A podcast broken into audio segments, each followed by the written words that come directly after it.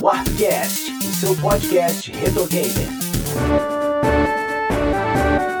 Oi, beleza? Eu sou o J P Morais, tá começando mais um episódio do WarpCast, primeiro episódio de dois mil e vinte e três, e hoje eu tô aqui com Cisnei Rodrigues. Olá, pessoas. Oda Lemos. E aí, pessoal? E Mano Beto. Muito bom dia, boa tarde, boa noite. E como já é tradição aqui do WarpCast, a gente começa o ano falando de Zelda, e o Zelda que a gente escolheu esse ano pra falar é Skyward Sword, perdão aí pela pronúncia, né, desculpa qualquer coisa, mas fica aí com a gente que é logo depois dos nossos recadinhos. A Warp Zone é uma editora especializada em publicações retro gamers. São livros, revistas impressas, além das revistas digitais gratuitas. Acesse warp zone ponto m e para conhecer essas publicações e outros conteúdos, como notícias, artigos, colunas, vídeos e os nossos podcasts que você também pode acessar diretamente por warp cast ponto com ponto b r. Não se esqueça de avaliar o Warpcast no iTunes e de seguir nossas redes sociais. São todas Warp Zone M E.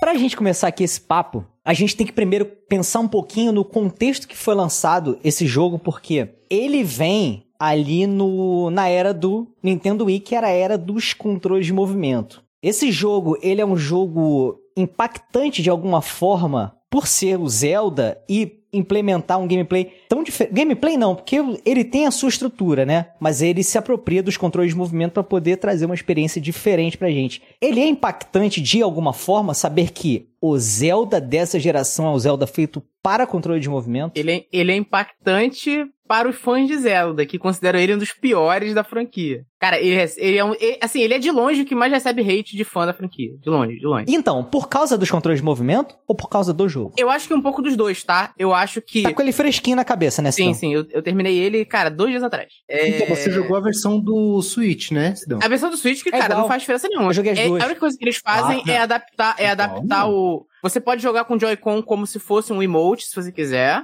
E se você jogar no Pro, no Pro Controller, ele, ele só adapta só os analógicos pra funcionar como se fosse o, o coisa. No modo Mas portátil também, com... né? Mas digo assim, o jogo, se você jogar com o Joy-Con em cada mão, é a mesma coisa. É igual o emote, os controles, é. É igual tudo, tudo, tudo, tudo. É igualzinho. Igual. É, eu acho que é um misto dos dois, tá? Porque assim, o, o emote não era tão preciso assim, sejamos sinceros. Tá? Exato. Ele tinha muita dificuldade, muita, muita dificuldade com precisão, que é algo que é importante nesse jogo. E o fato de terem desenhado, o jogo ele é inteiro desenhado, desde o design dos, dos, dos, dos chefes. Os chefes até ficam um pouco fáceis demais, porque eles precisam sempre estar atrelados à mecânica do... A mecânica que ele se propõe é, do, do controle de movimento. Fácil como, Sidão? Aquele... Como é que é o nome do, do, do, cap, do, do capanga lá do cara, que eu esque, acabei de esquecer o nome dele agora, que você enfrenta ele três vezes. Que é o primeiro que você luta de espada contra ele. Isso, é. Aham. Uhum. Então, eu não sei, eu sou péssimo com o nome, cara, mas sim. Toda, eu sei. É, eu sou péssimo com o nome. Toda a movimentação dele nas fases está, atre, está presa às suas, a, a como você pode reagir com o controle de movimento. Então, assim, ele não faz outra coisa que não seja algo pra você poder rebater com o escudo, ou ele fica seguindo a sua espada quando você movimenta a mão, por exemplo. Mas todo jogo que tem uma mecânica, ou de pulo, ou de esquiva, ou de escudo, ou de bloqueio, não é meio que isso? Eu então, acho que sim. Eu acho que sim, sim. eu acho que sim. Mas você entender o padrão, saber a hora de você usar cada ferramenta do teu personagem pra poder defender, esquivar e contra-atacar no momento certo, né? Mas o, ele se difere em algum ponto disso? Assim como é, o Skyward Sword tem essa, vamos dizer, essa, essa dependência entre desafio e mecânica, todos os outros jogos têm também. Igual o J P falou, pô, um jogo de pulo, pô, ele vai explorar infinitas plataformas e te dar de bandeja algumas coisas para que você possa aprender e até prosseguir no jogo. E nele, nesse jogo do Zelda também não é diferente, né? Que nem as plantinhas, você vê as plantinhas lá, cara, não adianta você bater...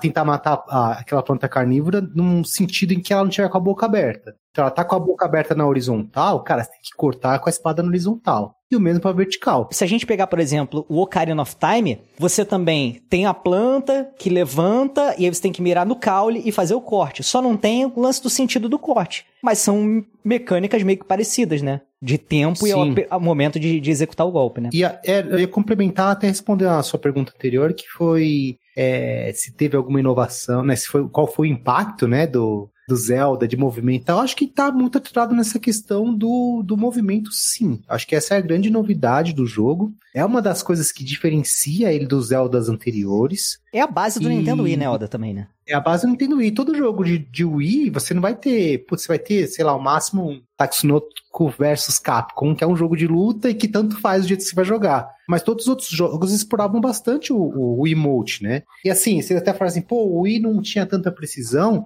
Pô, não tinha, mas o Wii, o emote com o... o Motion Plus. Motion é, Plus. Isso é o que eles ele queriam que você pensasse muito, pra tu cara. comprar, cara. Na boa. Não, não, não, não é, cara. cara. Não é. Tem, tem diferença, cara. Tem. Não, tem, tem diferença. diferença, mas ainda não torna bom. Eu tenho, cara. Eu tenho... Eu tenho não, o, não torna bom você tem um Nintendo Switch e você sabe qual é a precisão dele, né, cara? Agora, na época... No caso do Zelda, do Skyward Sword, ele nem aceita você jogar sem o Motion Plus, entendeu? Uhum. Uhum. Agora, o interessante dele... Né? Pra quem não sabe, o Motion Plus, ele é um acessório... Tinha o emote e na parte inferior dele tinha um encaixe pra você colocar o Nunchuck. O Motion Plus, ele era um acessório, um cubinho que você encaixava ali e de... o Nunchuck vinha depois dele. É como se fosse um bypass ali entre os dois. Só que ele, eu não vou saber qual a... especificamente o que, que ele fazia, mas acredito que eram sensores melhorados ou mais sensores. Acho que, acho que era giroscópio, né? É. Do acelerômetro tinha giroscópio e melhorias e tal. E as versões posteriores desse, desse lançamento já tinham o controle do Wii com o Motion Isso. Plus embutido. Você não precisava mais, exatamente. Até porque tinha jogo, que era o caso, por exemplo, do Skyward Sword, que era necessário. E aí que entra a questão toda da precisão, né? Eu acho que o grande problema da, da movimentação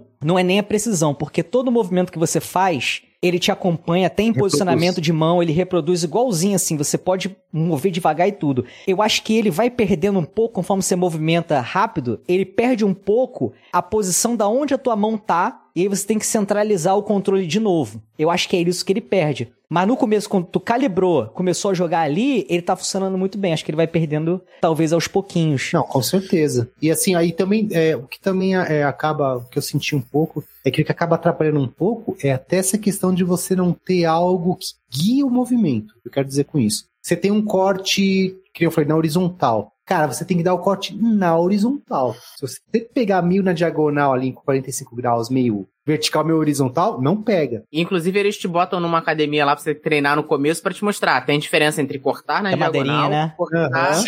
e cortar Exatamente. É, noventa graus certinho. Então, assim, não tem um, um guia, tipo assim, ah, eu passei mais ou menos aqui, tem um autocorrection lá. Eu não senti isso. Acho que... Então, talvez a precisão que o jogo... Exigia, você... não era o que o coisa retornava, é isso? Exatamente, talvez assim, a precisão que se tinha não era, era além do necessário, ou então além do, do que se esperava, do que o jogador esperava, entendeu? Às vezes a, até a, essa alta precisão da, pra época acabava atrapalhando um pouco a jogabilidade dos, da, das pessoas que não estavam mais, das pessoas que não estavam acostumadas a jogar esse tipo de jogo de movimento. Hoje, Oda, eu não sei se vocês já, vocês já repararam nisso, mas... Quando você colocava um analógico movimentando um personagem antigamente, né? Ele era realmente trezentos e sessenta graus assim e cada direçãozinha você via o, o cursor dele mexendo no, em qualquer programa ou software ou qualquer configuração que permitia você ver em que posição que estava. Hoje, se você reparar, o analógico, ele meio que dá uma travadinha em cada uma da, das direções principais, né? Cima, baixo, esquerda, direita, você passa um pouco de tempo a mais neles, né? Talvez por uma certa correção desse tipo de, de precisão que a gente não tem tanto, né? Pro ser humano, sabe? Quando seria um D-pad e tal. De repente, Oda, então você acha que faltava uma certa correção de tipo, de tanto a tantos graus eu vou considerar isso aqui vertical, de tanto a tantos graus eu vou considerar Cara, isso aqui... não... Porque eu gosto do jogo do jeito que ele é, uhum. tá? Do jeito que ele foi, da forma mas que ele foi é desenhado. Mas isso é dificuldade, é isso? Mas isso poderia atrapalhar os jogadores que não tivessem tanta habilidade ou não fossem tão acostumados com o controle de movimento. Isso é fato. E o fato da gente falar assim, ah, o... É, esse Zelda é o pior de todos e tal. Cara, eu, assim, eu gosto de Zelda. Dizem até que é R P G, né? Mas eu gosto de Zelda. Eu acho legal pra caramba. E assim, dos que eu joguei, cara, assim, putz, ele pra mim é um dos melhores, eu acho.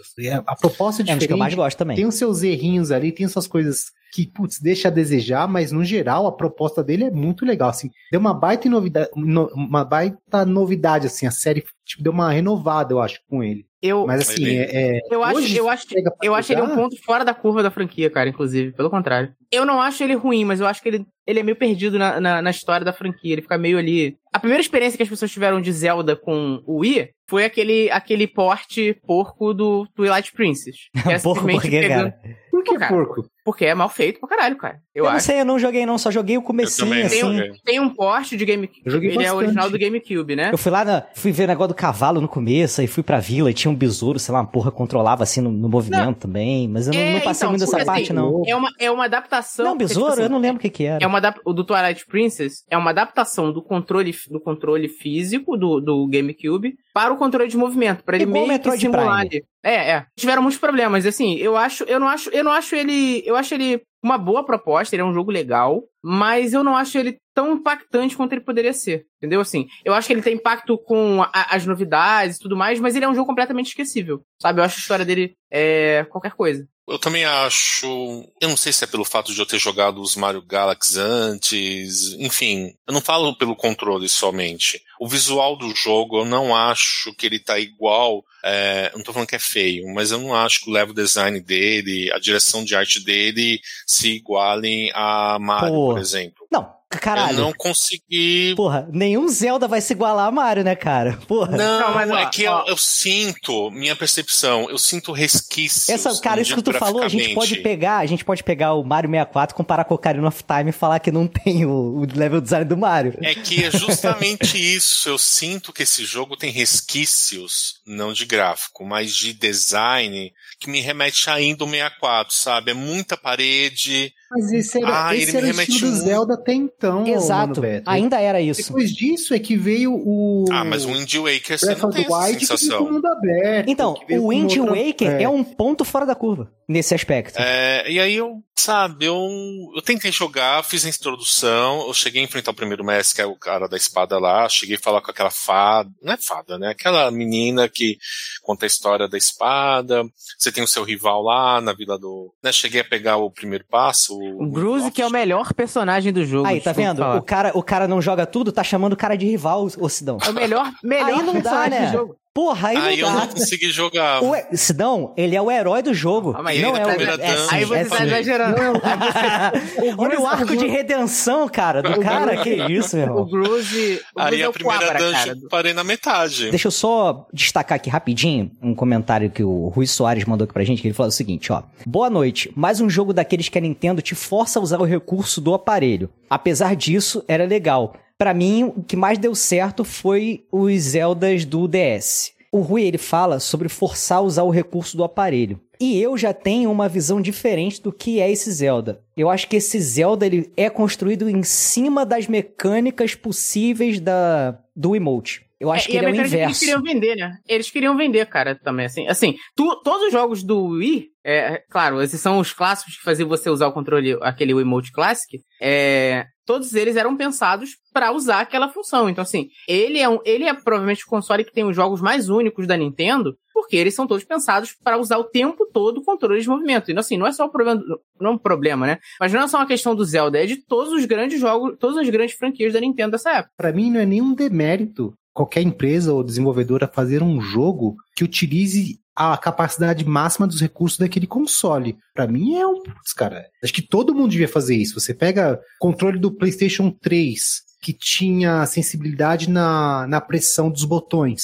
Lembra? Não, Pô, só quando você, só quando você comprava. Depois de, depois de três partidas de King of Fighters, acabou. Esse controle do PlayStation, que eu acho que era o dois ou três, eu não me lembro, que tinha a pressão do, do botão. Sensor de movimento. A tela de touch do, do quatro e do cinco agora. Touchpad. O do o Vita, que tinha esse sensor atrás do, do Vita. Cara, esse, que jogo você tinha que explorava isso? Aí se você pega alguns jogos que tentaram... Não todos, né? Mas... Muitos jogos que tentaram explorar ao máximo, putz, você vê é, mecânicas riquíssimas, cara. E a Nintendo é mestre em, em fazer isso, e em, em fazer um jogo pro console dela, entendeu? Usando os recursos. Eu acho, Oda, que tem um lance de, dessas mecânicas terem sido até criadas antes do próprio jogo. Me parece que o Skyward Sword encapa essas mecânicas que foram criadas antes, porque a gente tem a demo do Skyward Sword, né? Sim. Que é o... aquele Wii Sports Resort. Que tem Sim, tudo lá. Eu tava com isso na cabeça desde quando a gente começou a falar do Bicho, jogo, cara. Tem tudo lá. O passarinho é o bagulho do avião. A espada na plataforma é a luta final do Skyward Sword, cara. É aquilo, tipo, derrubar o derrubar cara. O saca? É. A, o boliche é como você joga bomba, né? Assim, no, no chão. Cara, tudo, tudo, tudo, tudo, tudo tá lá. É impressionante. É louco isso, Teve cara. mais uma pessoa também que falou no comentário aqui que... que ah, te, te força a usar... Não é força, cara. É a plataforma. Se eles... Acho assim, se a Nintendo quisesse fazer um Zelda daquele como é, como que é o Skyward Sword, sem as mecânicas que ele tem,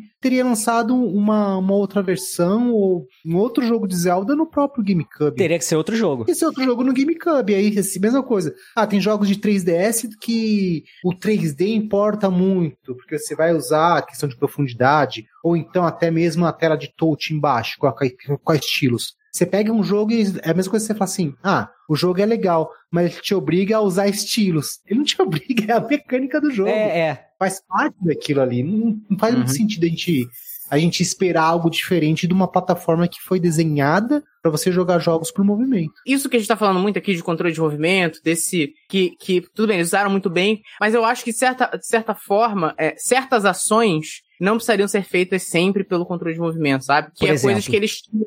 que eles tiram... Você pode mapear ações por botão, por exemplo. Agora, no, no, na versão de Switch. Como assim? Me explica aí, me explica aí. Apontar escudo, é, lançar uma... É, lançar aquele... Lançar bomba. o...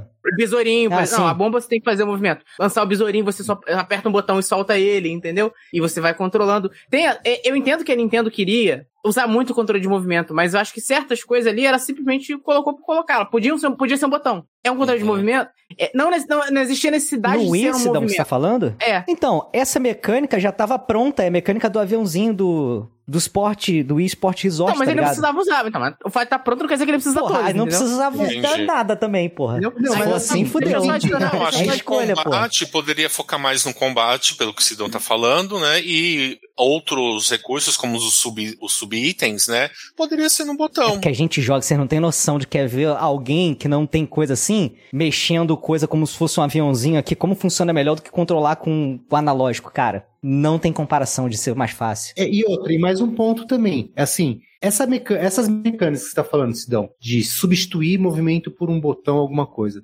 Elas, sendo por movimento, elas são divertidas ou não? Elas enriquecem o gameplay? É, então, por isso que eu tô perguntando. Porque assim, você fala assim, ah, em vez de jogar o besourinho ali, putz, em vez de fazer com movimento, eu quero só apertar um botão. E você faz o movimento, enriquece, te deixa mais é, dentro do jogo ali? É isso tá que mais eu ia imerso? falar, Oda. Tem um fator imersão tem do caralho, cara. cara. Tem muita imersão esse jogo. De você jogar o, o coisa... o, o... Sabe, você pega a bomba e você faz o movimento de jogar ali, sabe? O movimento, pô, tu vai bloquear, tu pá, joga você a mão esquerda, porra. Dentro do jogo. É, cara. Acho assim, é. a partir do momento que você, fala, você tem uma mecânica, você fala, meu, ah, toda vez eu tenho que, sei lá, fazer um movimento de chacoalhar o emote. Só que essa mecânica tá presente no jogo inteiro. Putz, eu concordo. Falo, putz, cara, você fica o jogo inteiro chacoalhando o controle que nem um maluco, você vai se cansar. Gente, gente eu sou rei de controle de movimento, vocês sabem. O sonho do Sidão é que inventem um controle por eletrodo, que ele fica deitado assim, ó. É. Só cola na testa, tá ligado? É. Eu tava jogando Tetris do três D S. Claro. É claro, né, que eu jogo Tetris em todas as plataformas. E tem uma... uma... Hum, que é contra o computador, é você contra o computador, e aquele esquema de um jogar uma coisa ofensiva no outro, né? Então, o cara jogou mais peça pra você, aí o cara colocou bloco que não dá pra virar, e uma dessas armas deixa a sua tela toda embaçada, desperdiçada. E você não consegue ver, o que, que você tem que fazer? Tem que assoprar no microfone. Ah, sim. Você vai assoprando pra desembaçar a tela. Cara, assim, é uma baita de uma imersão, cara. Poderia colocar um... um ah, aperte o A rapidamente, repetidamente? Poderia. Pô, mas assoprar não tem mais a ver do que vai, você vai desembaçar um negócio, você vai assopra, entendeu? O Cooking Mama tem isso, você assopra a farinha. E assim, eu acho o seguinte, quando você soma o recurso de um aparelho com um, a mecânica do jogo e o objetivo que você tem que fazer, cara, isso casa, como esse exemplo que eu dei, a imersão não tem, cara, não tem tamanho, cara. Você pode colocar qualquer tipo de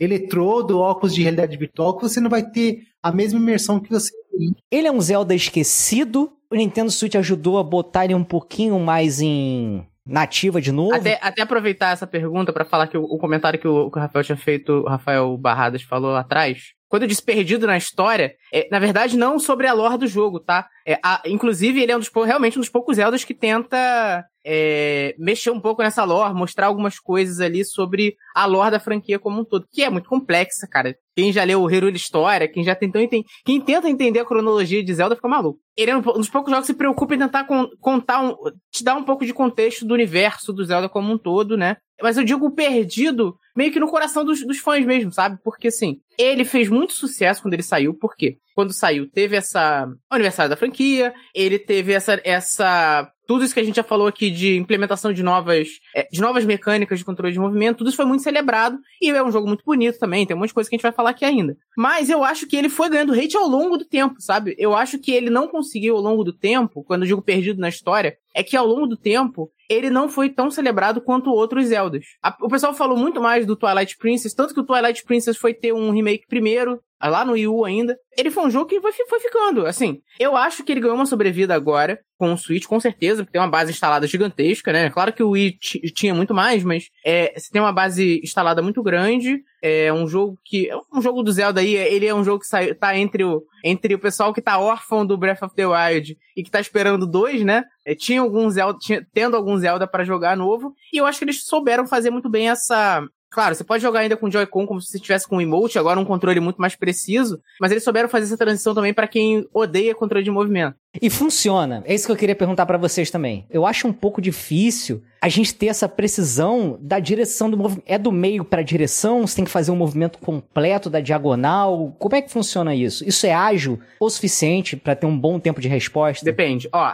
Eu, jo- eu, jo- eu jogo, cara, eu, eu não jogo quase nada, assim, eu sou um herege porque o meu, o meu Switch é um console de mesa. Só pra eu entender, o analógico da posição neutra pra direita, ele faz o corte completo ou você tem que jogar ele esquerda-direita? Você tem que bater nele pra ele fazer isso, porque tem que ser rápido o suficiente. Ah, então você dá um... igual na mão, senão ele só movimenta a mão, ele não corta. É, senão ele ah, só movimenta, se você só entendi. Virar. Então assim, você pega ele e dá um tapinha pra ele ir e voltar rápido o suficiente, que aí ele faz o corte completo. É, isso, é, isso é bem maneiro, cara. Então funciona bem, substitui. Funciona, cara, funciona ou bem. É um, alguém... Ou é só um quebra-galho? Se não, eu quero saber, vou, vou reformular. Isso é uma forma de jogar alternativa, um pra um, ou é um quebra-galho? Não, cara, tá muito... Tá, tá, esse, esse específico, a, o movimento de espada e itens que você usaria com aquela mão direita ali, tá muito bem implementado. O resto tá, tá disponível em botões. Como que fica a câmera no modo portátil? No Como... modo portátil? Com... modo portátil? Não sei, não, não joguei no modo portátil, só joguei na T V. Não, a pergunta é justamente essa, porque...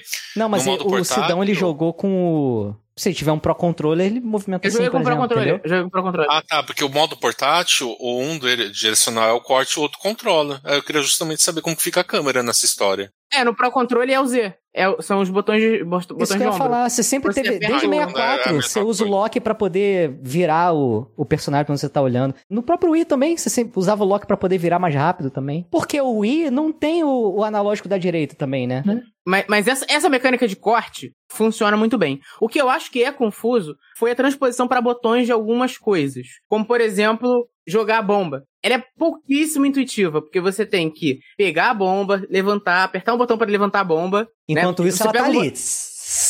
É, aí você tem que apertar para... Você coloca o analógico para cima ou para baixo, para decidir se você vai jogar ela em arco por cima ou se você vai jogar ela por baixo, ah, rolando. Boliche ou o... basquete. É, e apertar o gatilho para ele fazer a ação. Entendi. E enquanto isso, a bomba tá lá. Caramba.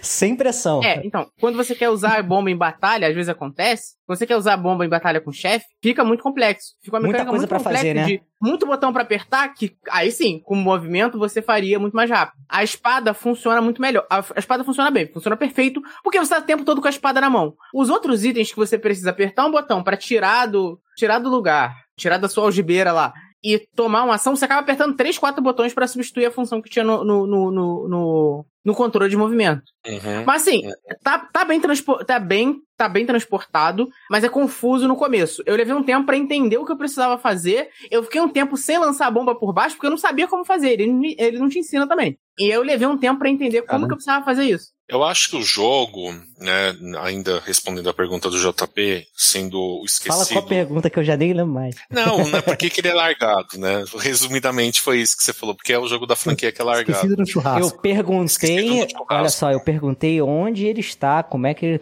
Você tá dizendo que eu disse que ele é largado, Mano Beto. Porra, aí não, muito complicado, cara. Muito ardiloso. Você está perguntando. Vai lá, Mano Beto. Todo mundo tá... Ninguém não consegue botar a palavra na minha boca. Vai lá. Delicioso. Eu acho que criou-se uma expectativa, principalmente para os fãs da franquia, por uma série de coisas. A primeira, né, por seu aniversário de vinte e cinco anos na época que ele foi lançado. Então eu acho que não foi um jogo à altura do que os fãs queriam. Porque é, os fãs de longa data é, colocam o Twilight Princess como esse jogo, sabe? Né? Se fosse um Twilight Princess no lugar ah. dele...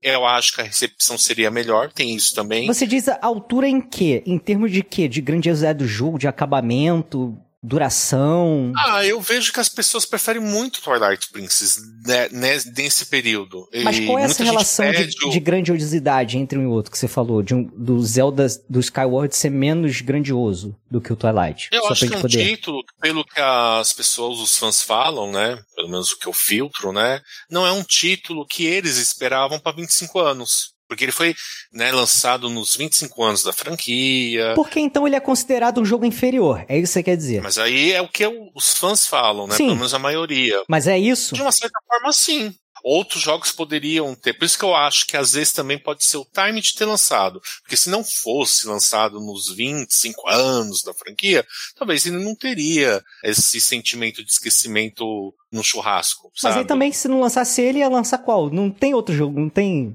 Outro jogo pronto, não, digo tá assim, brincando, vai, no lugar desse seria o Twilight, depois Skyward Sword, sabe? Sim, supondo, né? Porque não vejo que tem um hate, mas é como o Sidão falou, muitos fãs não, não amam esse jogo, não odeia, mas também não ama, né? E não tá atrelado ao emote, né? Você vai vendo, né, pessoas, né, conversando com pessoas que gostam da série desde o primeiro jogo do N E S, a maioria fala isso, né? Não é questão do roteiro, porque como o próprio Sidão falou, é um dos jogos que trabalha muito isso, porque ele conta a origem da, da Master Sword, né? Uh, você tem uma cidade que sai aérea, né? Skyloft. É, você tem uma direção de arte inspirada em obras in, é, impressionistas, como Monet. Mas eu acho que foi uma questão... E não é culpa da Nintendo, tá? É que eu acho que... Nunca é, né? Do... É, é minha culpa. Não, eu digo que não é culpa da Nintendo, porque o jogo tá longe de ser ruim. Sim. Eu não gostei, gente, mas foi uma coisa que não clicou comigo, entendeu? Né, mano? É, é por causa disso. Todo mundo tem direito errado. Né? Eu acho que tem muito disso, né? Criou-se uma expectativa de, ah, é os vinte e cinco anos da série, o que, que vamos ter nesses vinte e cinco anos? Assim como aconteceu com o Wind Waker. Ele foi um jogo lançado no tempo errado. Hoje ele é cultuado, mas quando ele foi lançado, foi massacrado. Porque foi. Muitos queriam a continuação de Ocarina of Time. Mas já não teve, porra? Né? Que, quantas continuações? Já não teve o Majora's Mask? Não, o pessoal queria uma continuação daquele estilo, eles queriam uma evolução daquilo. É o Twilight? Eu acredito que aconteceu. Exatamente. É o, não, é exatamente. O Twilight total. O, o, né? O Twilight é, é o, tudo que os fãs de Ocarina of Time queriam, cara. Eles não podem reclamar. Puta, então olha só. O que que falta Pro, pro jogador de, de... O jogador não, o fã, o parar gamer de, de Zelda. É um subtítulo? É parar de ser chato. Pra dizer que... Eu... Pra fingir que o Skyward é um spin-off? Pra fingir que o coisa... O Wind Waker é um spin-off? Que aí, tipo, tá tudo bem se for um spin-off? Caralho, eu não entendo essa porra, tá ligado? O que faltava já veio. Que é o Breath of the Wild, que quebrou a expectativa de todo mundo. Que, tipo assim, uhum. é o que quebra a fórmula. Cara, porque, assim, a gente foi tendo vários novos Ocarina, tentativas de Ocarina. Foi mais ou menos... Esse é o primeiro jo... Esse é um dos primeiros jogos que tenta quebrar um pouco essa lógica, tá? É, uhum. Principalmente com... Mas ela quebra um... ainda não, revisitando quebra... suas origens, quebra, quebra... né? Não, mas quando você precisa jogar mais. Quebra bastante, cara. É, até, mesmo, até mesmo a locomoção. Jogo, locomoção, o primeiro né? jogo é mundo aberto. O do Tratado de N E S é mundo aberto. E o próprio Anuma... O Link to the Past que... também é mundo aberto. É, não, mas não é uma questão de ser mundo aberto, sabe? É... é... É mais ou menos. Tá, então vamos lá. Mais ou menos. Por quê? Não, peraí. Agora, agora tu fala por que que não é mundo aberto o coisa. Ah, porque você precisa pegar os três medalhões primeiro pra prosseguir. Você não pode chegar e ir pra, um, pra uma, uma dungeon. Você tem que pegar aqueles três medalhões primeiro pra pegar é. uma Seedord. O Breath of the Wild você tem que fazer, pegar os três negócios pra poder sair daquela parte do começo, o platô lá. Ah, mas é mais um tutorial aquilo, né? E o do coisa do Super Nintendo também, pô. E outra, não, você né? Consegue... mesmo. Pegar os é medalhões da sabedoria assim, lá. Assim, eu não tô dizendo que, eu não tô dizendo que o... Porra, um jogo do Super Nintendo é um jogo de mundo aberto. Mas na sua estrutura de ter um lugar menor e de, ou, ou poucos lugares pra você poder coisar e depois abrir e sair, é a mesma coisa. Sim, é que isso é mais chocante no N E S, né? E realmente é muito mais livre nesse aspecto do que o próprio Link to the Past, né? Então a Numa, ele voltou às origens, não só nisso, né? A gente tem várias influências de outras coisas e ele não mente a respeito disso, como The Witcher, uh, Assassin's Creed. Mas teremos Mas um episódio também... de Breath of the Wild em breve. Ah, é verdade. Então não vamos falar mais nada. É, mas, ó, mas o, que eu digo, o que eu digo de quebra de, de, quebra de, de, de fórmula, tá? Não é nem com relação a ser um, mundo, ser um mundo aberto, não. Ele é um mundo mais aberto que Zeldas tradicionais, isso é verdade. Mas eu acho que ele tem um foco menor em dungeon. Ele tem dungeons ainda, porque... É... Ah, só as porque, assim, porque, né? porque, porque, ele é, porque ele é Zelda ainda, então assim, ele precisa ter foco em dungeon. Ele tenta quebrar a fórmula de uma, de uma forma diferente. Ele traz menos foco pras dungeons, você passa por dungeons ainda, porque ele ainda é Zelda, mas o mundo externo, ele é tão importante, tão grande, tão cheio de detalhes, e de atividades, e de perigos, e no, no final, quando você volta pra, quando você vai fazer a quest do, da, do, do fogo lá, da, dos três dragões... Ele transforma todo aquele mundo numa grande dungeon. Eu acho, eu acho, que é o que eu acho mais maneiro desse jogo, são, são as quests do, do, do dragão. Ele tem pouquíssimas locações, né? Vou falar a verdade. Sim. Ele tem o Skyloft mais três, né? Praticamente você vai percorrer ali o jogo todo, que você revisita. É, é que você vai abrindo pedaços da, daqueles três mundos ali. Vai abrindo outros isso, pedaços. Isso. E... Mas o que eu acho... Mas, então, mas eu acho muito maneiro que, assim, você vai, você vai pra esses mundos, você entra em dungeons no modo, no, dungeons do modo tradicional. Você passa até pouco tempo dentro delas, se você parar a pensar, comparado a outros Zeldas, elas são dungeons bem menores, e que tem ponto de salvar em tudo quanto é lugar, que é pra você fazer merda e voltar. Mas, ô Sidão, a, até pegando um pouco disso aí, porque assim, se a gente pegar o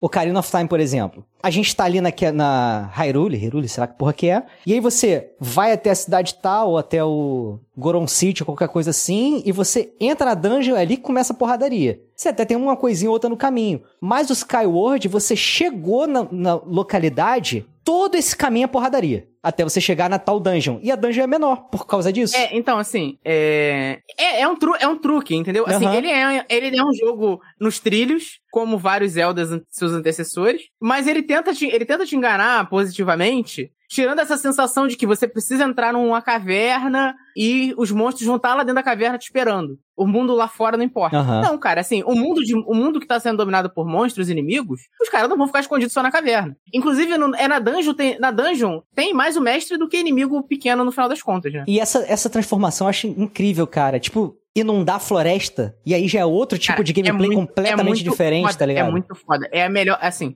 só não é a melhor porque a quest, a quest do dragão doente é a parada mais genial que eu joguei de Zelda nos últimos tempos, não tem como. Essa parada, eu acho que isso va- vale muito... O jogo vale por essa, por essa parada, cara. Esse puzzle de... Porra, você carrega um objeto e aquele redor ali tá em outro momento do tempo. Tá no passado. Puta, você é muito doido, cara. E aí as ações que você faz ali, você vai pro futuro e tudo mais. Você... Cara, é muito maneiro, é muito maneiro. É meio que o Link to the Past faz um pouquinho também, né? O Link Between Worlds de você... Uhum. É que você trabalha numa... em dimensões diferentes, né? E, e esse aqui trabalha com o tempo. Mas é meio que essa conversa também, né? Esse tipo de proposta é, é, de mas, gameplay. É, mas não só... To, todo o deserto, ele tá no passado, né? Você... Não, ele tá no presente. Você tá no... Não, você tá no presente quando ele é deserto. Quando você faz Isso. ficar verde, quando você bate no cristal... Isso. Você... O cristal, ele, ele naquele volta... redor dele, em volta ali, ele mostra como era o passado daquele, daquela região. Então, Isso assim, pega um mesmo... pouquinho do, do Game Boy, essa questão do tempo. Ele não é tanto, como eu falei, do Link to the Past Between Worlds, justamente porque ele entrelaça, você não vai, modifica e volta, né? Tá tudo ali sendo feito, você vendo no momento é, que a parada tá acontecendo, né? Você, fa- você faz aquele pedaço, aquele pedaço físico de onde você tá, reagir no tempo, você vê como que era o passado da, daquele pedaço. Cara, isso é muito maneiro. Principalmente na, na última quest, na última quest que você vai pra, pra, pro dragão, pro dragão do deserto, Que ele te, aí ele te faz usar todos os... Aí ele faz igual no, no... Igual tutorial. Ele faz você usar todas as mecânicas, porque ele faz você usar o chicote, faz você usar é, as bombas, faz você usar... To, to, enquanto o carrinho tá andando e o cenário vai mudando, porque assim, é, aquelas pedras, elas fazem o cenário reagir de outras formas, né? O cenário vai reagindo, fazendo você ter que... que usar várias mecânicas de movimento, de movimento, nesse caso tá jogando com, com controle físico, mas faz você usar várias mecânicas do jogo ao mesmo tempo, cara, muito maneiro. Acho que por mais que o jogo ele seja, ele não seja de mundo aberto, né? Ele é uma, uma, um gameplay mais linear, todas essas mecânicas de puzzle e formas que você tem que atacar o inimigo e desvendar algumas coisas, até as barreiras que você tem que ultrapassar, na minha opinião, faz, eles fazem com que esse jogo do Zelda seja um dos únicos que cara, que tem um quê de diferente, assim, que as, as pessoas podem até levar isso num uhum. modo pejorativo, pro lado negativo. Pô, ah. ele é Eu muito diferente dos Zeldas, mas pra mim esse é o brilho desse jogo, entendeu? Ele continua sendo Zelda, ele segue o que, os, que Zelda é, porém com mecânicas e formas completamente diferentes do que a gente via até então. Uhum. Pra mim, é, então... é, putz, cara, é... Não, não as mecânicas, que... as mecânicas, o visual e as mecânicas onde esse jogo brilha. Mas eu acho que o, o meu problema com esse jogo não é nem as mecânicas de movimento, não, tá? Porque, assim, eu consegui superar isso e eu acho que elas são bem implementadas. Eu acho que as poucas locações e fazer você voltar pra ela tantas vezes, em determinado ponto do jogo, torna o jogo um pouco maçante. Eu, eu acho isso também. Eu acho que você voltar três vezes pro mesmo lugar, podia ser duas, não precisava ser três. Isso. Entendi. E tem uma hora, tem um, tem um intervalo ali, antes dos dragões, que eu tava um pouco cansado eu de jogar. Também. Eu dei uma pausa. Eu dei uma pausa, joguei outra coisa e voltei depois que eu tava um pouco cansado de ficar andando no mesmo lugar procurando o que fazer. Na, em aspecto sonoro, eu acho ele primordial. Na verdade, ele tem vários as, aspectos primordiais. É que não deu match comigo. Mas aí eu vejo uma coisa, não sei se vocês concordam. Ao contrário do Wind Waker, que foi lançado no momento errado, eu acho, porque o jogo é muito bom, mas ele foi lançado no momento errado, porque naquele período a gente tava na era... Não era aquela pegada, né? Não era aquele tipo de jogo que se pedia na época, né? Então acho que faltou um time ainda. Não é isso. As pessoas é que são conservadoras no game. Exatamente. Tem que acabar essa porra. Agora, pra gente encerrar aqui e passar lá pro nosso bloquinho de indicações, eu tenho uma última aqui, um último debate aqui pra propor pra vocês, que é o seguinte. Pegando jogo de controle de movimento, e aí não falando sobre jogos específicos, tipo Beat Saber e tal, um jogo mesmo, Triple A, que você tem o mundo, explorar e tal, não sei o quê. Esse é o jogo mais importante com controle de movimento, nesse aspecto? Não, porque não dá pra ganhar do Mario Galaxy, cara. Ah, eu acho que o Mario Galaxy é, é tudo, né? Ele é o que representa um Triple A feito com controle de movimento, que aproveita e tal, não sei o quê. Eu joguei sim. Claro. Tem mais, acredito eu, né? Mas... Uh, é que lá tudo é certo, né? É porque, design, é porque assim, cara, uma coisa é... Existem jogos que sabem fazer, aproveitar todos os recursos, tá? Mas assim, existe também usar todos os recursos e o jogo ser divertido. Eu acho que quem mais faz melhor essa combinação é o, Ga- é o Mario Galaxy, uhum. tá? Existem jogos que usam melhor o controle. O eSports usa melhor o controle. Mas ele é quase um jogo, ele é quase um ah, jogo não, pra ficar é. rodando americanas, entendeu? É, mas é um jogo mais... Não, tipo, né? É, é. Mais não, casual, tipo né? O negócio mas, pra você pegar tá, ali e jogar, não. Né? Mas tá, quais são os, mov- os recursos de movimento que o Mario Galaxy tem? Ih, a Oda já... discorda, a Oda discorda. Eu discordo, porque assim, além de você apanhar as estrelinhas, o que mais você faz? Você gira o Mario, o que mais? Algo que, na minha opinião, é cem por cento substituível por botões. Então, cápsula do tempo, manja? O mundo vai acabar, a gente vai enterrar um jogo que é o, me- o jogo mais brabo feito com controle de movimento, com exploração e tal, não sei o quê. Qual que vai lá pra dentro? Just Dance. Just Dance. Minha memória aqui é o Skyward Sword. Não é porque a gente tá falando no episódio aqui e tal, deve ter até um pouco meio tendencioso, né? Mas, cara, não, não lembro de um que tenha um movimento, um sensor de movimento que, que se encaixe tão bem num jogo quanto, quanto ele. Não, tá, deixa eu te falar um jogo grande, então, que usa muito bem e que, cara, é, é pra isso que serve o emote. Cinco minutos não, não, não, é sério.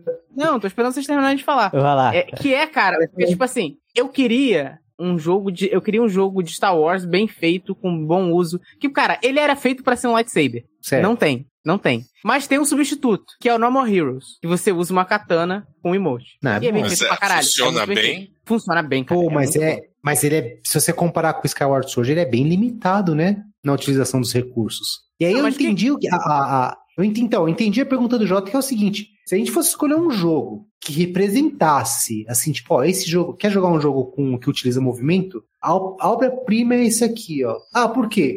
porque o jogo é legal, o jogo é inteligente, puta, a franquia é grande, e ele usa diversos recursos de movimento embutidas na mecânica do jogo que fazem brilhar e que tem como propósito a imersão. Cara, juntando tudo isso, eu não vejo outro jogo que não o Skyward Sword. No More Heroes é legal? Putz, é legal. Ah, como que carrega a bateria do, da espada? Ah, tem que chacoalhar e tal, aí carrega a bateria. Pô, legal. Se for pegar só a espada, tem aqueles Swords também do Wii, que também é um jogo bacana, que é só espada, é, tá ligado? Espada por espada. Tem o Head Steel também, se eu não me engano, que tem espada e tem tiro também, né, se eu não me engano. Então, assim, se você for pegar uma única, uma única utilidade do controle de movimento e falar quem usa a melhor espada no, usando o controle de movimento, pô, aí você escolhe, ah, tá, no More Heroes. Agora, juntando toda essa gama, tipo o assim, ó, esporte. Esse aqui é o jogo que representa pra mim a Skyward Sword. Antes de terminar nosso bloquinho já tradicional, Mano Beto, Game Over? Não, ainda tem continue.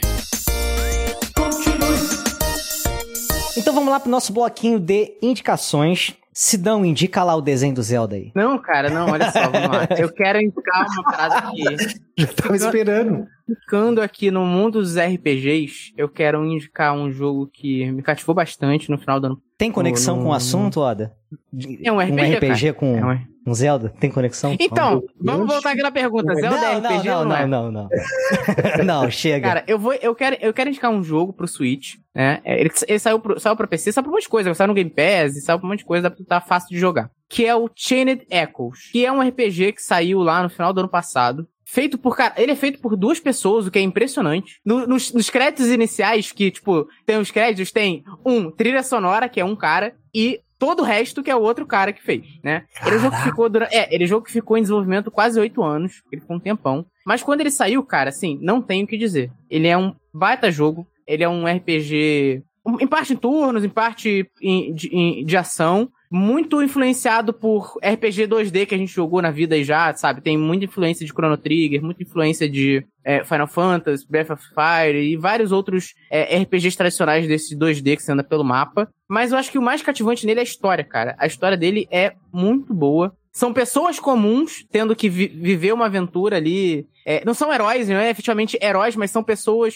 Ele é um jogo que se passa num contexto de guerra mundi- que tá acontecendo no mundo, uma guerra mundial. E como pessoas, pessoas comuns são empurradas pra essa guerra. E, e, é tipo assim, cara, eu não sou herói, eu era, sei lá, o leiteiro e agora eu tô tendo que estar tá num fronte de batalha aqui, me fudendo, porque me mandaram pra cá. Tipo Gundam. É. É, cara, inclusive tem robôs gigantes nesse jogo, então já assim, gostei. Vale a pena também. Bom pra caralho. Fala, Oda, tem indicação aí? Cara, tenho sim, falando em Wii, Nintendo Wii, cara, indico aqui Pikmin, cara, é um jogo delicioso, cara. Você é começa Pokémon, a jogar... Tá... É Pokémon não? Não, não é Pokémon não, eu tentei, viu? Cara, Pikmin é uma delícia de jogar. Você vai plantando as plantinhas aí, que são os, os Pikmins, né? E você vai tendo tarefas das quais... Você precisa de tipos específicos de Pikmin para executar e quantidades diferentes. E, cara, é, assim, é sensacional. É, assim, é, é um jogo de estratégia, né? Dizem que é um jogo de estratégia, mas na mão da Nintendo tudo ganha uma, um brilho maior, né? E tem, acho que saiu até o três, né? Eu tô rejogando o dois. Parei de jogar o dois, o, desculpa, tô jogando um, parei de jogar um só pra jogar um pouco mais o Skyward Sword, agora eu vou ter que terminar o Skyward Sword pra, pra voltar o Pikmin, e depois eu tô a fim de zerar o dois e, e o três também, cara, mas joguem, vocês vão se surpreender. Quem tá cansado de jogar as mesmas coisas, tipo, ah, jogo de mundo aberto, jogo de não sei o que, jogo de aventura, R P G, pega Pikmin, dá uma chance que vocês vão ver que é um jogo divertidíssimo. Maravilha. Mano Beto, tem indicação, cara? Tenho. Aproveitando o gancho que o Ruiz Soares falou dos Zeldas do D S, eu indico ambos, né? Ele cansa um pouquinho jogar no modo portátil, mas nada que mate, né? Porque você tem que segurar só com uma mão, né, o portátil, né? Já que a outra vai ficar com as estilos. Você não joga com as duas mãos no portátil, né? Mas nada que atrapalhe. Nada que uma mesa não resolva, né, mano? Não é verdade? Console, é, inaugurando o console portátil de, de mesa. mesa. Literalmente, literalmente. Quase um virtual boy. Exatamente. Galera, então é isso. A gente vai chegando aqui ao final de mais um episódio do WarpCast, nosso primeirão de dois mil e vinte e três. Mas segura as pontas aí que a Kelzinha gravou a leitura de comentários. Então fica com a gente aí que é logo depois da musiquinha. Valeu! Olá pessoal, aqui é a Kel Spiri para mais uma leitura de comentários, a primeira leitura de comentários do ano, então gostaria de desejar-lhes um feliz dois mil e vinte e três, espero que todo mundo tenha tido uma ótima virada, é, ter sido tranquilo, ou do jeito que vocês, não tão tranquilo, mas do jeito que vocês esperavam que seja, e que a gente tenha um ótimo ano aí durante este maravilhoso dois mil e vinte e três. Já começamos bem com Zelda, eu acho que quase como uma tradição do, do Warp Zone falar de, de Zelda no começo do ano. É, pra mim é uma coisa de sorte, né, que foi um dos primeiros, acho que foi até o primeiro episódio, foi um dos primeiros episódios que eu gravei com o pessoal, foi sobre Ocarina of Time, então se você não ouviu esse, procura também. É, mas enfim, é, gostaria de dar aí as boas-vindas de volta pra quem tá, já acompanhava a gente, e boas-vindas de verdade pra quem tá conhecendo a gente agora e chegou até aqui, muito obrigada. É, você provavelmente não me ouviu nesse episódio, que foi sobre Zelda, mas eu estarei no próximo. É, a gente faz a leitura de comentários de maneira rotativa, nós somos em cinco, então toda semana cada um acaba lendo os comentários do episódio anterior, que sai, né, no episódio que você tá ouvindo. Então essa semana, né, desse episódio especificamente sou eu, então eu não pude participar do episódio, mas é, eu vou ler os comentários dos episódios anteriores que saíram no finalzinho de dois mil e vinte e dois, ok? É... Recados dados, vamos para a leitura do episódio WarpCast duzentos e um, que foi o Game Awards. Então, para quem não ouviu ou não conhece esse formato de episódio que a gente faz, o Game Awards ele é uma espécie de homenagem, será que eu posso usar essa palavra? Ao Game Awards, que é uma premiação real que existe, é, que acontece todo final de ano. A gente faz a nossa própria premiação, nós somos os, os indicadores e jurados, é... que é sempre uma maneira... É, confusa também, mas a gente não faz do ano em que a gente tá gravando sobre, a gente faz, como a gente tem essa pegada de retro games, a gente fala de trinta anos anteriores, atrás. Então, se uh, foi gravado no final de dois mil e vinte e dois, a gente falou dos melhores jogos de noventa e dois, que foi um baita ano, teve bastante jogo, não foi como noventa e um, né, então assim, pra quem quiser ouvir o episódio do Game Awards que a gente gravou em dois mil e vinte e um, referente a noventa e um, Uh, vocês vão gostar, vocês vão se indignar, né? Assim como vocês provavelmente vão se indignar com o Game Awards, né, do ano passado. Mas ele é um episódio incrível, é divertidíssimo de gravar. É, é meio bagunçado, porque a gente é meio bagunçado, mas é bem legal, então vale a pena. Eu vou ler os comentários desses episódios, ok? Desse episódio, quero dizer, mas enfim. Primeiro comentário que eu vou ler é do William Floyd, que é um amigaço nosso, então já deixando um beijo aqui, um abraço pro Floyd, que é incrível, ele é lá do formato podcast, é, ele já colaborou com a gente, já participou de uns episódios do Warpcast, e o William disse o seguinte: que festa democrática! Me impressiona as peripécias que o nosso querido host realiza para manter a ordem e a idoneidade dessa votação. Mas estou aqui na porta do Q G da Nintendo com o celular na cabeça, protestando com a nomenclatura Nintendinho de Ouro. Pegaremos em armas contra este ultraje. No mais, que ano delícia com vocês, que venham muitos anos de Warpcast, sucesso total. Muito obrigado, Floyd, pelo seu comentário. Eu espero te ver mais entre nós, né? Entre os nossos episódios. É sempre maravilhoso contribuir com você, obrigado pelo seu comentário. É, os episódios de Game Awards às vezes são revoltantes e estressantes mesmo para a população, a gente às vezes tem que entender é, a votação, as, as regras geralmente não são justas, falta um, um, uma, uma coisa, um voto auditável, não sei, enfim, a gente tem que rever as próximas regras para dois mil e vinte e três. Muito obrigado pelo seu comentário. É, vou ler também o comentário do Silas Gouveia, é, bem-vindo. Silas, primeiro, obrigado por comentar, por tirar esse tempinho para comentar. Ele diz o seguinte: que programa incrível, e finalmente, depois de três anos, conseguiram fazer uma votação que não gerou dúvida para ninguém. Brincadeiras à parte, quero agradecer a todos os integrantes pelo ano incrível, com temas incríveis e um bate-papo mais incrível ainda. Que vocês tenham um belíssimo fim de ano e um dois mil e vinte e três tão maravilhoso quanto vocês. Que é isso, Silas, muito, muito obrigado pelo seu comentário, você que é incrível. É... Uma coisa que eu, quando eu leio os comentários, é, eu fico sempre surpresa com o carinho de vocês. E eu acho que é importante falar que só de vocês tirarem esse tempo de entrarem no site pra, pra comentar, pra gente ler aqui, nossa, é, pra mim é incrível, né? Que a gente tenha bastantes comentários todas as vezes, todos os episódios, e a galera que acompanha a gente. Então, assim, isso é um retorno incrível que a gente tem. Então, muito obrigada por fazer parte do nosso dois mil e vinte e dois e que você continue acompanhando a gente em dois mil e vinte e três. É, e é isso, muito obrigada. Aí eu vou ler o comentário do Fábio e do André, é, meio que um atrás do outro, porque eu acho que eles têm uma, uma relação, e eu queria fazer um comentário geral sobre os dois. Primeiro eu vou ler do Fábio Pacheco Alcântara, que também Figurinha carimbada aqui, tá sempre com a gente. Um beijo, Fábio. Ele diz o seguinte: um programa maravilhoso, do começo ao fim. Um sítio manipulador se revelando. Aí o, o J P, né, nas artes sombrias, é, do lado sombrio da força, se revelando, né? Também concordo com você, Fábio. Mesmo com todas as dificuldades, como foi informado no final do programa, eu adoro o podcast de vocês. Eu não esquento, se atraso e tudo mais. Fico feliz por fazerem o programa, pois ele ajuda a trazer algum conforto e alegria dentro desse caos que foram esses últimos seis anos. Desejo que continuem com esse programa animado, descontraído e alegre. Rumo ao New Year's Day, you too, e um abraço para todos. Muito obrigada, Fábio. Vou comentar já já. O André Leonard também deixou um comentário pra gente, ele também tá sempre mandando mensagem pra gente, também lá no grupo do Telegram. Então, um abraço, André. Ele disse o seguinte: cast maravilhoso pra fechar o ano. Minha opinião é que Streets of Rage dois foi o game do ano. Trilha sonora, gráficos e jogabilidade impecáveis no melhor console da geração. Aprende aí, Final Fight. É... Bom, enfim, eu não vou, não vou comentar, mas eu concordo com você, André Leonard. Ele também diz o seguinte: agradeço muito o empenho de vocês, mesmo em meio a tanta diversidade, em fazer um programa tão legal e divertido. Vocês têm o poder de fazer com que a gente se sinta amigos próximos, mesmo sem nunca ter se visto, de tão descontraído e bacana que é o ambiente. Esse ano, durante muitas e muitas semanas conturbadas, ouvir o WarpCast foi a força de querer chegar na sexta-feira e vencer a semana. Se transportar para a conversa de vocês foi a rota de escapatória muitas vezes para mim, desde que descobri o cast na pandemia. Desejo que o próximo ano seja ainda melhor e muitas bênçãos de Deus sobre a vida de todos. Grande abraço e até dois mil e vinte e três.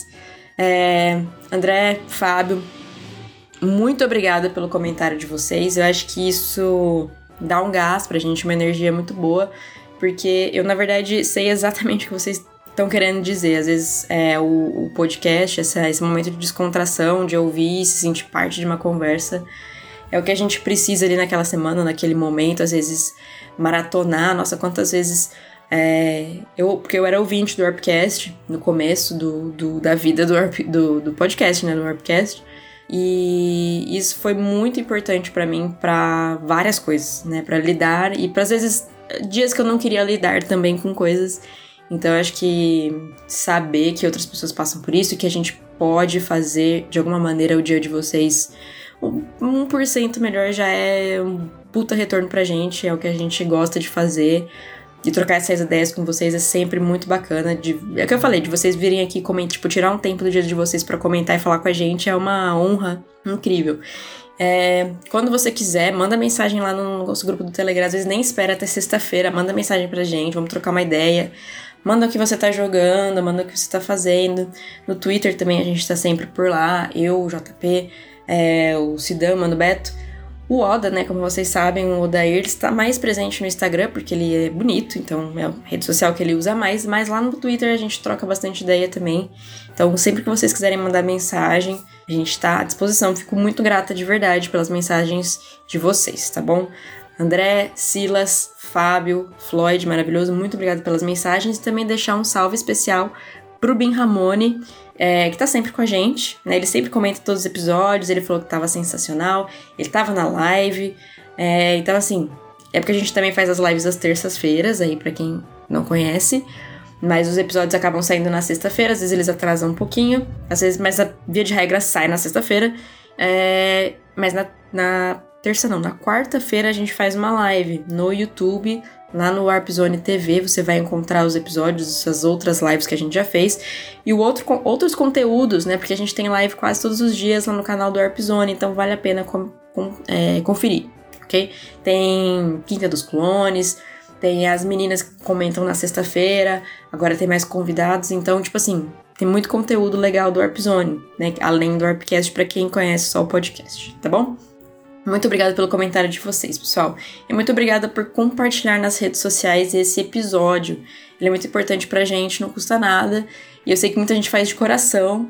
E muito obrigada mesmo, de coração. Agradeço a todo mundo que compartilhou aí sobre a bagunça que a gente fez no episódio duzentos e um, que foi sobre o Game Awards. Mas a gente também teve um episódio aí extra, que saiu agora no começo do ano, das nossas férias, né? O, foi um episódio mais curto, que o, o J P acabou gravando sozinho com os nossos dois convidados. Ele foi um episódio especial. É, vou ler o comentário desse episódio também. Mas falando um pouquinho do episódio duzentos e dois, a gente falou sobre... Vou gastar meu inglês agora, hein? Sobre o jogo que vocês já devem ter ouvido falar, que foi o Vengeful Guardian Moonrider, que é o jogo da Joy Mesh, né? Que o Danilo Dias é, faz parte. Ele já foi nosso convidado em outros episódios, então é, vale a pena conferir o jogo. Vou falar um pouquinho é, sobre o episódio e dos comentários também. Então, pra quem gosta de jogo... Né, dezesseis, oito bits, eu acho que vai gostar do, do Moonrider. É, ele foi um jogo que a gente no, no WarpCast já estava aguardando há um tempo, né? Como a gente conhece o Danilo, é, e ele postava as coisas nas redes sociais, a gente estava aguardando o jogo e ele ficou incrível. É, enfim, ele tá, na, tá disponível no Steam, na PlayStation, no, no Switch, então vale a pena dar uma conferida se você, mesmo se você não jogou ou não conhece, procura mais sobre, ouve o episódio, quem sabe te interesse aí atrás do jogo, acho que vale muito a pena. E queria deixar um agradecimento especial pro Danilo e pro André Yin, que é do Asterisk Game, né, e o Danilo do Joy Mesh, então muito obrigada por participarem do episódio, falarem do jogo. É, a J P tava muito empolgada no episódio, então assim, essa empolgação do J era de todo mundo, né, né? No momento que saiu o jogo. Então, muito obrigada por participarem, terem topado gravar o episódio também. Vou ler o comentário da galera. Primeiro comentário do nosso querido Fábio Pacheco Alcântara, ele disse o seguinte: o jogo ficou maravilhoso demais. Ao jogar ele me, prome- ele me remeteu a outros jogos clássicos dos oito bits e dezesseis bits. Estou esperando pela continuação. Fábio, muito obrigada pelo seu comentário, eu acho que ele é extremamente pertinente, porque acho que todo mundo agora tá esperando uma continuação. Então, é isso. O André Leonard também comentou, ele disse o seguinte: que baita conversa, esse cast me fez decidir pela compra do game, olha só. Influenciadores? Manda jobs, manda jobs. Eu estava em dúvidas até então, vou comprar a versão do Switch pra jogar nos intervalos do trabalho. O preço está bem bacana, grande abraço. André, muito obrigado pelo seu comentário. A gente fica contente em saber que foi o cast que fez você decidir pela compra. É, eu mesma sempre faço isso, vou atrás de algum podcast sobre, algum vídeo sobre, mas acho que vale muito a pena o, o Vengeful Guardian. É, procura aí que tá muito legal mesmo. Um, o Bin Ramone também disse o seguinte: opa, surpresa boa, bora ouvir. É, como eu falei, esse é um episódio extra, né? Ele acabou extrinha. Ele acabou saindo no começo do ano, ele é mais curtinho, então pegou aí o pessoal de surpresa. Então, é, muito provavelmente alguém pode ter pulado, não tenha visto, né? Porque a gente voltou de fato com o episódio do Zelda, mas a gente já tinha gravado esse episódio é, sobre o Moonrider, então vale a pena ouvir. Tá muito bom, tá incrível, ok? Uh, e aí o outro comentário, o último comentário, também o mais recente, um dos mais recentes, é o do Caio Fernando. É, o Caio disse o seguinte: pô, que bacana que voltaram para um extrinha. Eu achei essa palavra excelente, extrinha. Muito obrigada por, por dizê-la, Caio. Realmente, foi um extrinha. Achei o jogo bem interessante, vou dar uma olhada. Que bom também, novamente, porque o episódio acho que teve o, o, o alcance esperado, que é falar sobre o jogo, esse jogo que é incrível. Né, a gente sabe quanto o Danilo se dedicou pra, enfim, conseguir lançar. E o, a Joy Mesh tem outros jogos. Inclusive, é, compartilhando uma informação que o Mano Beto compartilhou com a gente recentemente. Eu não sei se o Danilo e o André também sabem disso, mas existe um desenho brasileiro que passa no Cartoon Network que se chama Osvaldo, que é um pinguim. E, enfim, nesse desenho... É, existe um, existe um momento em que aqueles personagens estavam jogando um jogo e, e no final tinha lá a Joy Masher como a desenvolvedora do jogo e tudo mais, como nos créditos assim do jogo. Então achei bem interessante essa informação, então fica aí com a informação completamente aleatória pra gente fechar essa leitura de comentários que já tá bastante longa. É, como eu ia fazer a leitura de dois episódios, né, comentários de dois episódios, eu tentei fazer o mais rápido possível, desculpa se eu falei um pouquinho rápido demais, mas continuem acompanhando a gente, a gente já tem um próximo episódio programado para a próxima quarta-feira, é um episódio sobre King of Fighters, ontem e hoje. É, vai ser um, a gente vai fazer uma live no YouTube, no Warp Zone T V, só procura por Warp Zone T V no YouTube que você vai achar o canal, e o episódio vai sair na quarta-feira. Mas o, o episódio editado bonitinho acaba saindo na sexta no, no site normal, mas quem quiser acompanhar a live com a gente, mandar, enfim, mensagem, trocar ideia na hora, a gente tá sempre conversando também por lá, ok? Então não percam, procurem a gente nas redes sociais, são todas warp zone ponto m e, é, nosso canal no Telegram também, é meio legal, o pessoal tá mandando coisas lá, é, e a gente sempre vê. Então, muito obrigada, pessoal, pra todo mundo que chegou até aqui, ouviu até aqui, muito obrigada, e partiu!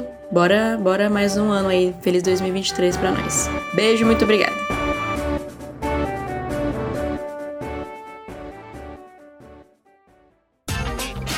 Este episódio foi editado por Audio Heroes. Saiba mais em audio heroes ponto com ponto b r.